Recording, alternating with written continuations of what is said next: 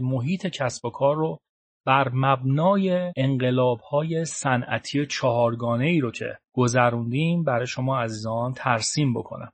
قبل از اون لازمه که ببینیم مثلا این شماره بندی و اسم گذاری از کجا میاد. این آقا آقای کلاس شواب هست که مجمع جهانی اقتصاد رو داره و اداره می‌کنه. این مجمع از دهه هفتاد میلادی در اروپا شکل گرفت و ابتدا نگاه اقتصادی داشت برای کشورهای اروپایی اما یواش یواش هم به مقیاس جهانی رسید و هم رؤسای کشورها و سیاسیون هم به این مجمع اضافه شدن. این مجمع همونطور که می‌دونید در داووس سوئیس هر ساله برگزار میشه.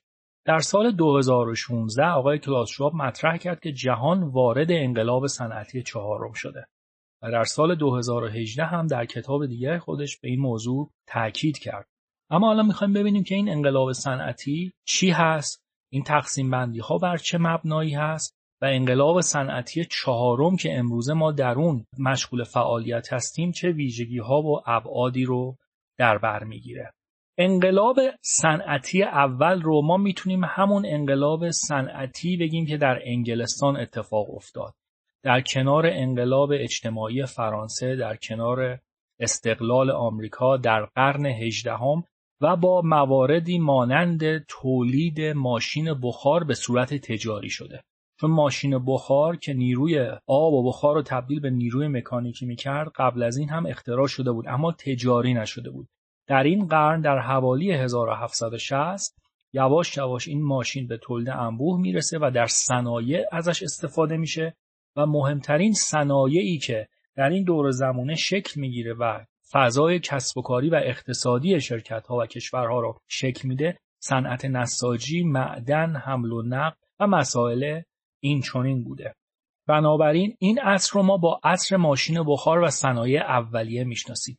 یواش یواش شهرها شکلشون عوض میشه.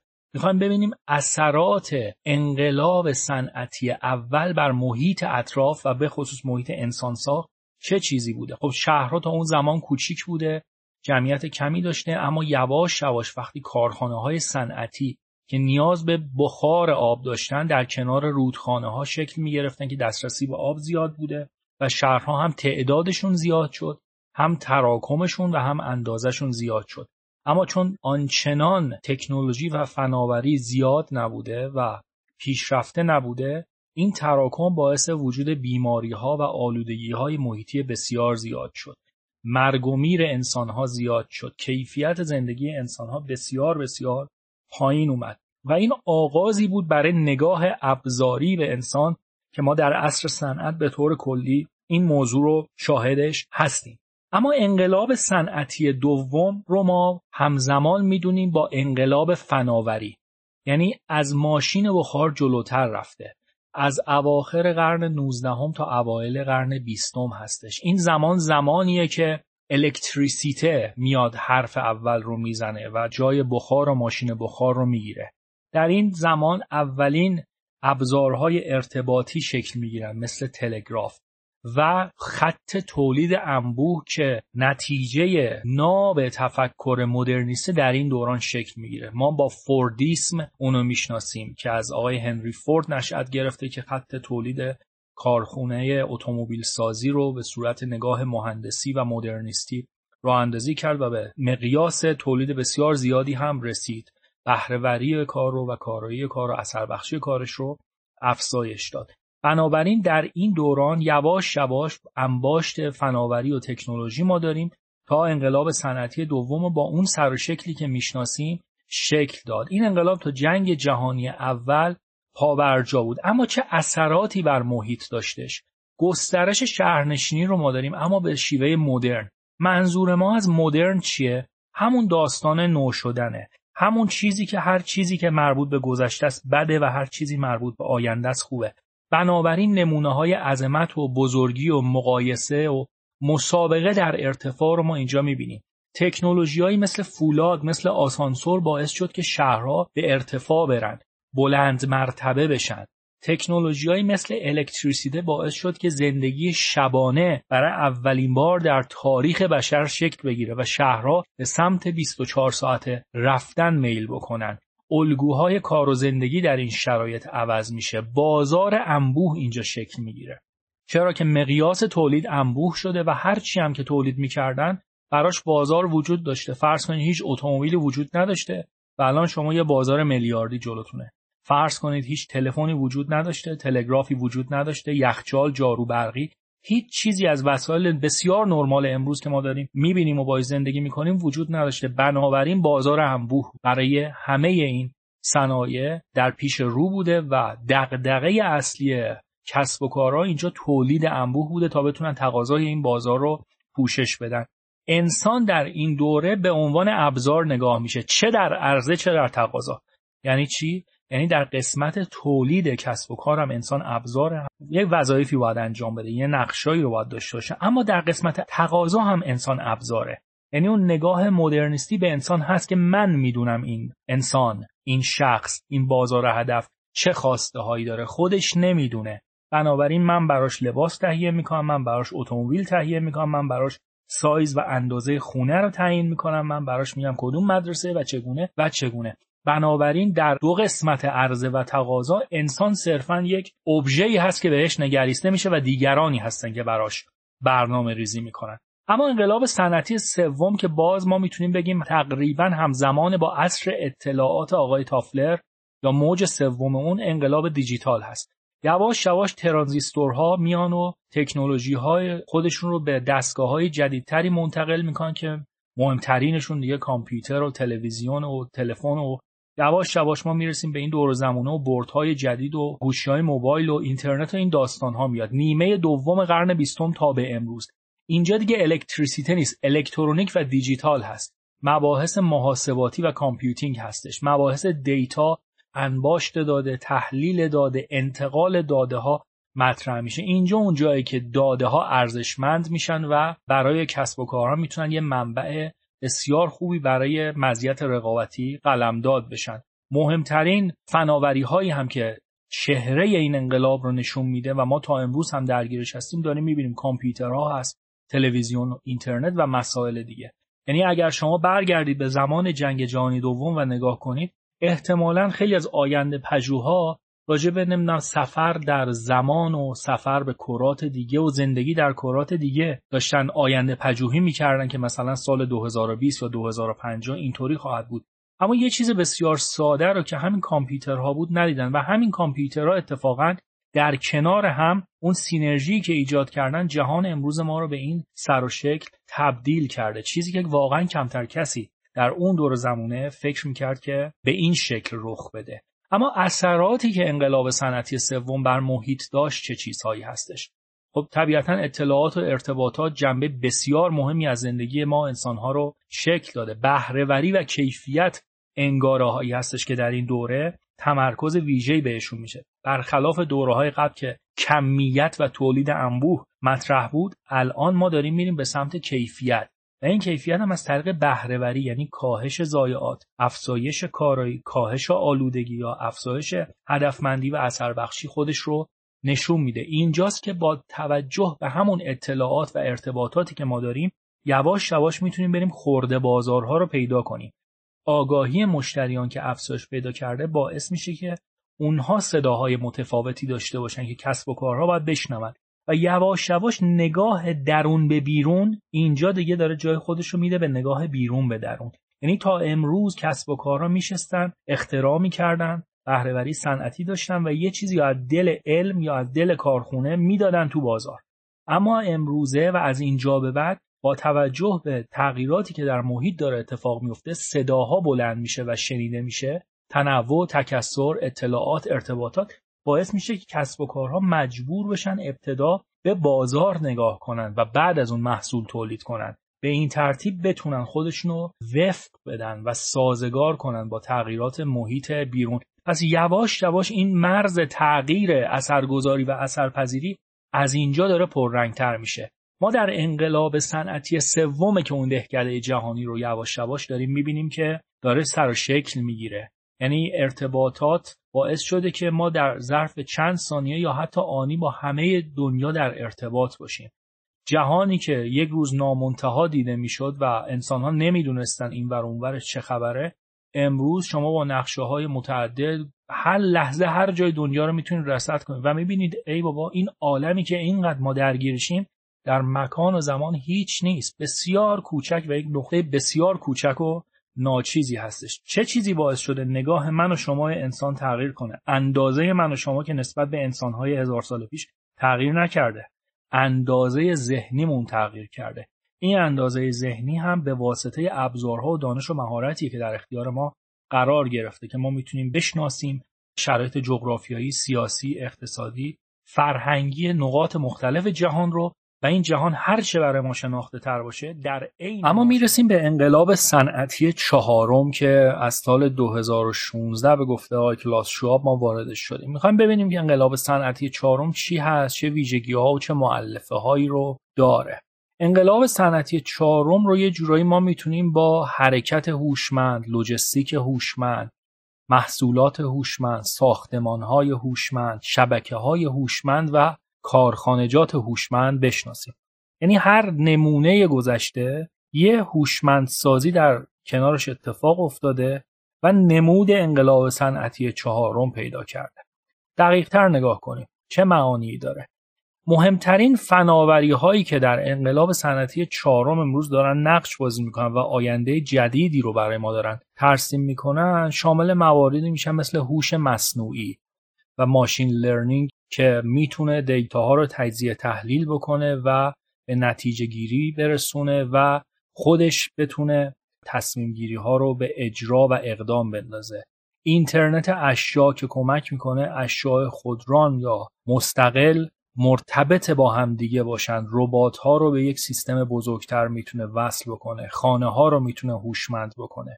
کلان داده هایی که در سطح بین المللی وجود دارن می‌تونن تجزیه تحلیل بشن روندها از دل اون در بیاد پیش های آینده صورت بگیره. بلاک چین که امروز حرف بسیار مهمی رو در زمینه ارتباطات و نسل های اینترنت آینده می‌زنه نقش بازی خواهد کرد. کلاود کامپیوتینگ و رایانش ابری کمک بسیار بزرگی رو می‌کنه که جهان یک گام به متصل شدن نزدیکتر بشه. کمک بسیار بزرگی رو می‌کنه که منابع به صورت اشتراکی کنار هم مورد استفاده قرار بگیرن. در نتیجه هزینه ها رو برای خیلی از بازیگران خرد و عرضه کنندگان خرد می‌تونه کوچک بکنه. اشیاء خودران مثل اتومبیل های خودران و هوشمند یا پهپادها می‌تونن مورد استفاده قرار بگیرن. برای حمل و نقل برای مدیریت برای کنترل و نظارت. زیست فناوری های جدید ممکنه بیاد و تلفیق روباتیک و بیولوژی ممکنه شکل بگیره. واقعیت مجازی واقعیت افزوده واقعیت مختلط که کمک می‌کنه دنیا رو مدل دیگه ای ببینیم و قابلیت های جدیدی در تحلیل محیط به ما میده. چاپگرهای سبودی که امروزه میشه هر چیزی رو تقریبا باهاش چاپ کرد و از اعضای بدن و ارگانهای زنده رو می‌تونید بگیرید تا مثلا ساختمون و مسائل دیگر رو. و انرژی های نوین چه استحصالش چه استفاده از اون جزء اولویت های اصلی انقلاب صنعتی چهارم هست. مجموعه اینها دنیای ما رو به یک سر و شکلی داره هدایت می‌کنه و متمایل می‌کنه که در آینده چهره دنیا بسیار بسیار متفاوت خواهد بود با چهره‌ای که امروزه و در گذشته ما ازش می‌شناسیم. مهمترین حوزه های انقلاب صنعتی چهارم بنابراین تلفیق داده ها با هم دیگه هست. در علوم و رشته های مختلف. هوش مصنوعی هست که به کمک انسان میاد تشخیص انسان و تحلیل انسان رو بسیار بسیار ارتقا و سرعت بده. اشیاء فیزیکی در کنار موارد زیست شناسی همه اینا کنار هم قرار می‌گیره. این تلفیقی از داده هوش مصنوعی اشیا و مباحث زیست شناسی ما رو به این سمت و سو می‌بره که حتی قابلیت های جدیدی برای انسان ها در نظر بخوایم بگیریم. دنیاهای فیزیکی و دیجیتالی و بیولوژیک با همدیگه تلفیق میشن. سرعت بالا در رشد خودشو نشون میده و رشد ما داره به سمت یک رشد نمایی میره به صورت تصاعدی علم و دانش و فناوری رشد می‌کنه و جهان یک جهان متصل هست. شما در هر جای جهان باشی به شبکه ها متصلی به افراد متصلی دیتاهات داره. این ور اونور میره منتقل میشه و بر مبنای اون شناخته میشی بر مبنای اون اثر می‌ذاری و اثر میپذیری. اثراتی که بنابراین حالا انقلاب صنعتی چهارم می‌تونه بر محیط بذاره چه چیزهایی است؟ اینجا دیگه سیستم ها میان به جای انسان ها نقش بازی می‌کنن. یعنی انسان به عنوان یک موجود عاقل که تا الان تصمیم می‌گرفت برترین نیروی طبیعت و آگاهی بود الان ماشین های میان جاشو یواش یواش می‌گیرن. ماشین هایی که نه تنها کاری که انسان بهشون می‌گفت رو انجام میدن بلکه از الان به بعد اونها خودشون می‌تونن یواش یواش بشناسن تحلیل کنن و تصمیم بگیرن بر اون مبنا. تو این دور زمونه اقتصاد شراکتی کلیدواژه خیلی جدید و خیلی جذابی هستش. اقتصاد شراکتی نمونه ها شما داریم می‌بینید یعنی دیگه مالکیت خیلی معنا شاید پیدا نکنه بلکه دسترسی معنا پیدا می‌کنه. بنابراین می‌بینید که ممکنه بزرگترین کمپانی ها اگر در حوزه حمل و نقل فعالیت می‌کنه شاید اتومبیل نداشته باشه. اگر در حوزه اقامت شاید داره فعالیت می‌کنه شاید هتلی نداشته باشه. بلکه پلتفرمی هستش که شراکت میده منابع دیگران رو با نیازهای دیگرانی دیگر و به این ترتیب با این شراکت می‌تونه بهرهوری اون منابع رو بیشتر بکنه و سود و ارزش هم خلق بکنه. اقتصاد این دور زمانه اقتصاد بیوزن اصطلاحا. یعنی در گذشته که همه تولیدات تولیدات صنعتی بود آهن بود فولاد بود مواد معدنی بود اتومبیل و هواپیما و این داستان ها بود یک اقتصاد سنگین وزن رو ما داشتیم. آلودگی های محیط زیاد بود. اما امروز اقتصاد بیوزنه یعنی بایت و بیت داره کار می‌کنه دیتا داره کار می‌کنه. و همین دیتا ها ارزش بسیار بسیار زیادتری نسبت به تون تون مواد صنعتی دارن خلق می‌کنن برای کسب و کارها. بنابراین این اقتصاد یک اقتصاد تمیز هست از لحاظ زیست محیطی. مصرف انرژی کمتری داره. به سمت استفاده از انرژی های پاک و پایدار هم متمایل هستش. در اینجاست که به کمک همون دیتاها به کمک همون اطلاعات و انتقال اونها ما دیگه می‌تونیم یواش یواش بریم به سمت تک بازارها یعنی در انقلاب های صنعتی گذشته یا در پارادایم مدرنیست یا عصر صنعت اگر نگاه کنیم ما همش داریم راجع به بازار انبوه صحبت می‌کنیم. در عصر اطلاعات یا انقلاب صنعتی سوم یواش یواش ما داریم راجع به خورده بازار و نیچ مارکت ها صحبت می‌کنیم. ولی انقلاب صنعتی چهارم یه جورایی ما رو به سمت تک بازار می‌بره. یعنی هر آدم خودش یک بازار باشه. و اینا از کجا می‌تونیم بهش برسیم؟ از دیتایی که اون آدم داره. اینکه شما در یک پلتفرم تماشای فیلم میرید و بر اساس هوش مصنوعی فیلم هایی رو که مطابق با سلیقه شماست برای شما فهرست می‌کنه این میشه تک بازار به شما و دستگاه شما یه چیزی فهرست می‌کنه به کس دیگر و دستگاه دیگر چیز دیگه ای رو. اگر شما جستجویی رو انجام میدی بر اساس جستجو و نتایج گذشتهتون موارد مشابهی رو نشون میده. بر اساس موقعیت مکانیتون موارد مشابهی رو نشون میده. بنابراین با دیتاهایی که وجود داره سلیقه ها بهتر ارزیابی میشه و پاسخهای بهتری برای اون خورده بازارها ارائه میشه. یواش یواش تک بازارها هستن که در محیط امروز نقش اصلی رو می‌تونن ایفا کنن و به این ترتیب جامعه یواش یواش کلا به سوی پایداری و توسعه پایدار میره. و منظور ما از توسعه پایدار یعنی اقتصاد پایدار اجتماع پایدار و محیط زیست پایدار که هیچ کدوم رشد و توسعهشون موجب نزول و قهقرا رفتن اون یکی دیگه نمیشه. مثل انگاره مدرنیست که رشد اقتصادی باعث از بین رفتن خیلی از جنبه های اجتماعی و زیست محیطی شد. امروزه اگر توسعه پایدار باشه به کمک این فناوری ها هر سه جنبه اصلی توسعه یعنی توسعه اجتماعی اقتصادی و زیست محیطی کنار هم دوش به دوش هم در سلامت می‌تونن جلو برن. فرصت هایی که اما در انقلاب صنعتی چهارم پیش روی ما هست رو ما می‌تونیم بگیم که مهمترینش فرصت های نوین کاری هست. خیلی ممکنه بترسن که این دور زمونه همه چیز رو کامپیوترها دارن انجام میدن. همه کار رو کامپیوترها دارن انجام میدن. بنابراین فرصت کاری کمه.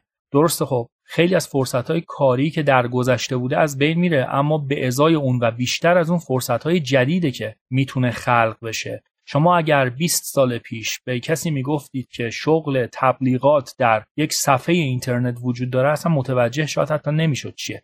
ولی الان شما می‌بینید که به عنوان مثال گوگل ادورد یا سئو یا بحث های عمده digital marketing اصلا یک گرایش بسیار بزرگ و پولساز در حوزه کسب و کار امروز هست که 20 25 سال پیش کسی حتی شاید اسمش رو نمیشناخت بنابراین ممکنه کارهای گذشته تغییر بکنه ولی به همون میزان فرصتهای جدید هم در اختیار ما قرار می‌گیره. نکته دیگه که وجود داره توسعه نامحدود در جهان محدوده.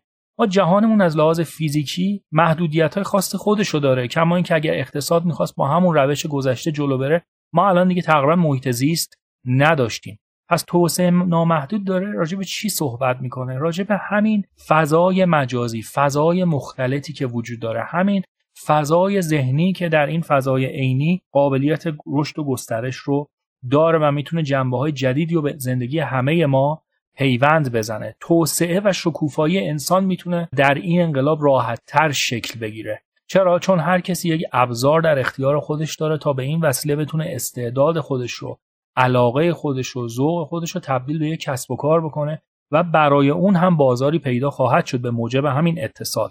بهرهوری و کیفیت مجددا افزایش پیدا می‌کنه. اما چالش هایی که برای انقلاب صنعتی وجود داره مواردی هستش که مهمترینش حساسیت داده ها و اطلاعاته. اون محیط خصوصی اشخاص. به هر ترتیب خیلی از این داده ها داده های شخصی ما می‌تونن توسط شرکت های بزرگ تجزیه تحلیل بشن و در حالت خوب اینه که برای ما پیشنهادهای خوبی میدن که کیفیت زندگی اون افزایش پیدا کنه. اما این سکه قطعا روی دیگری هم می‌تونه داشته باشه. رشد تصاعدی داده ها چالش بزرگی برای این پارادایم فکری هست. بنابراین دیگه کار از ظرفیت تحلیل اون توسط انسان میگذره و نیازه که به کمک ماشین ها ما این داده ها رو تجزیه تحلیل بکنیم و از دل اون روند در بیاریم. اختلاف سطح بین مهارت و کار در خیلی از حوزه ها زیاد میشه. یعنی اگر فرض کنی در یک کسب و کار مدرنیستی مثل فرانچایز فست فود یه آدم معمولی با سطح مهارت معمولی می‌تونه بیاد وارد کار بشه کار رو در چند روز یاد بگیره و یه عمر کار کنه و پول در بیاره. اما برای یک شغل بسیار تخصصی که با ابزارهای بسیار تخصصی داره کار می‌کنه و نتیجه بسیار تخصصی هم باید خلق کنه یه انسانی که ممکنه چندین سال یا چند دهه مهارت دیده باید بیاد فعالیت بکنه برای یه بازه اتفاقا خیلی کوچیک چون ممکنه اون فرایند مجددا و به سرعت جایگزین بشه با فرایندهای دیگه. بنابراین نیروی کار متخصص و ماهر که بتونه با ابزارهای تخصصی این دوره فعالیت مناسبی داشته باشه یک چالشی خواهد بود برای این انقلاب. و حریم خصوصی که نشأت گرفته از همون بحث حساسیت داده ها و اطلاعات هست هم بحث بسیار مهمیه که انسان ها باید مرزهای مشخصی بین حریم خصوصی و عمومی برای خودشون بتونن ترسیم بکنن. یعنی یک جوری نباشه که ابزار در اختیار باشه. اما ظرفیت و بلوغ استفاده از اون ابزار در اختیار نباشه. ادامه چالش ها می‌تونه استفاده عادلانه از فرصت ها باشه. این استفاده عادلانه از فرصت ها هم در مقیاس شخصی و کشور می‌تونه باشه هم در مقیاس بین المللی می‌تونه باشه. یعنی همونطوری که یک سری کشورها در عصر صنعتی در پارادایم های مختلفش جلو افتادن و برای همیشه از یک سری دیگه از کشورها جلو افتادن همین الان هم مجددا یه سری از کشورها می‌تونن با استفاده از انگاره های انقلاب صنعتی چهارم باز بیشتر جلو بیفتن و یا اینکه اگر عقب موندگی داشتن در این زمینه جبران بکنن. ما مالزی و سنگاپور رو به عنوان کشورهایی می‌شناسیم که در عصر صنعت عقب موندن ولی همزمان با عصر سوم اطلاعات آقای تافلر یا انقلاب سوم فناوری تونستن خودشون رو جلو بندازن و تا حد بسیار زیادی عقب موندگی ها رو جبران بکنن. بنابراین این انقلاب چون یک تغییره و تغییر در خودش می‌تونه فرصت داشته باشه یا تهدید بسته به اینکه ما چه جایگاهی و نگاهی داریم. بنابراین استفاده از این فرصت می‌تونه مزیت‌های بسیار ارزشمندی رو برای اشخاص و کشورها فراهم بکنه. چالش بعدی که وجود داره این که آیا انسان همچنان می‌تونه برتری خودش رو حفظ کنه یا دیگه از یک جایی به بعد ماشین ها هستن که میان و زمام امور رو در اختیار خودشون می‌گیرن. این یکی از ترس های بزرگ تقریبا تمام انسان ها و کسانی هستش که در این زمینه دارن فکر هم می‌کنن. نکته دیگه این که اثرات ناشناخته ای در این دوره و زمانه وجود داره و ریسک های بالایی هم وجود داره. ما بسیاری از فناوریهایی که در انقلاب صنعتی چهارم داره ظهور می‌کنه و متبلور میشن اصلا نمی‌شناسیم. برخلاف فناوری های عصر صنعتی که ممکن بود مدت های زیادی طول بکشه تا به بازار بیان و مدت های زیادی هم پایا و مانا بمونند در این دور زمانه می‌بینیم که خیلی از فناوری ها به سرعت وارد بازار میشن و به سرعت از بازار خارج میشن و اثرات شدیدی را هم می‌تونن در این بازه بذارن. بنابراین ممکنه خیلی از اثرهای اونا ناشناخته برای ما باشه و جنبه های جدیدی رو به مسائل زندگی و مدیریتی مردم بخواد منتقل بکنه. اثرات زیادی این انقلاب می‌تونه بر محیط کلان داشته باشه. منظور ما از محیط کلان همون محیط دور کسب و کار هست محیطی که شامل محیط های اقتصادی، سیاسی، فرهنگی، اجتماعی، زیست محیطی می‌تونه باشه. بنابراین این اثرات می‌تونن اثرات ناشناخته ای هم باشن. یعنی ما تا حد زیادی نمی‌دونیم که به عنوان مثال هوش مصنوعی یا اینترنت اشیا یا کارخانجات هوشمند چه اثری ممکنه بر اقتصاد، بر سیاست، بر روابط بین الملل یا بر سبک زندگی مردم و غیره در آینده دور یا نزدیک بذاره؟ هر چیزی هم که پیش بینی کنیم ممکنه با یه فناوری جدید جایگزین به ناگهان تغییر بکنه. بنابراین ما باید برای یک دنیای بسیار پر تلاطم آماده باشیم.